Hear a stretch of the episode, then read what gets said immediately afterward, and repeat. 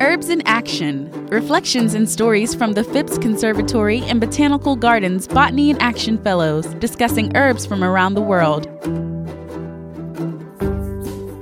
Hi, I'm Veronica Iriart. I'm a PhD student at the University of Pittsburgh, and I study how herbicide pollution affects plant pollinator interactions and plant microbe interactions. And the herb I would like to talk about today is wild lupin.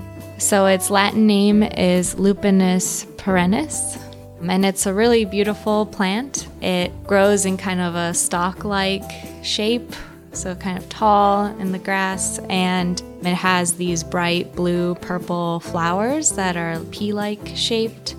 What I find interesting about this plant is that its Latin name is lupin, and the root of that is lupus in Latin, which means wolf. It was thought that lupin was kind of like a predatory plant because it seemed to grow in these really poor soil environments. So it's kind of like taking up all the resources for other plants. But in reality, it's kind of doing the opposite. It forms this special relationship with soil bacteria called rhizobia, where the rhizobia fix atmospheric nitrogen into a form that the plant can access and helps it grow better, but it also improves the soil quality for other plants in the local ecosystem.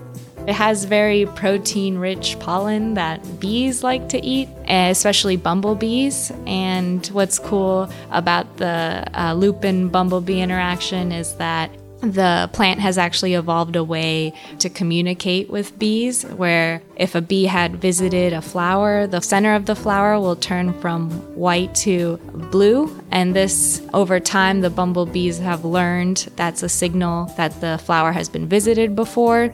The bee gets to eat more pollen, but also the plant gets to spread more of its pollen around to other plants. While the plant doesn't make nectar, it does host a lot of caterpillars for different butterfly species, including the Karner blue butterfly, which is an endangered species, and it only uses food from the lupin plant to grow as a caterpillar. In one of my first research experiences as a college student, I was doing field work in Maine, and it was a marine ecology based fellowship. And there I saw a lot of wild lupin growing in these sandy areas, like right by the ocean. So I have really nice memories of both working hard in the field, but also being able to see these really pretty blue flowers in the wind with the ocean in the background, and it, it makes me happy. Herbs in Action is a collaboration between Phipps Conservatory and Botanical Gardens and the Saturday Light Brigade and is made possible by the Mary Jane Berger Memorial Foundation, dedicated to educating the community about the many benefits and uses of herbs.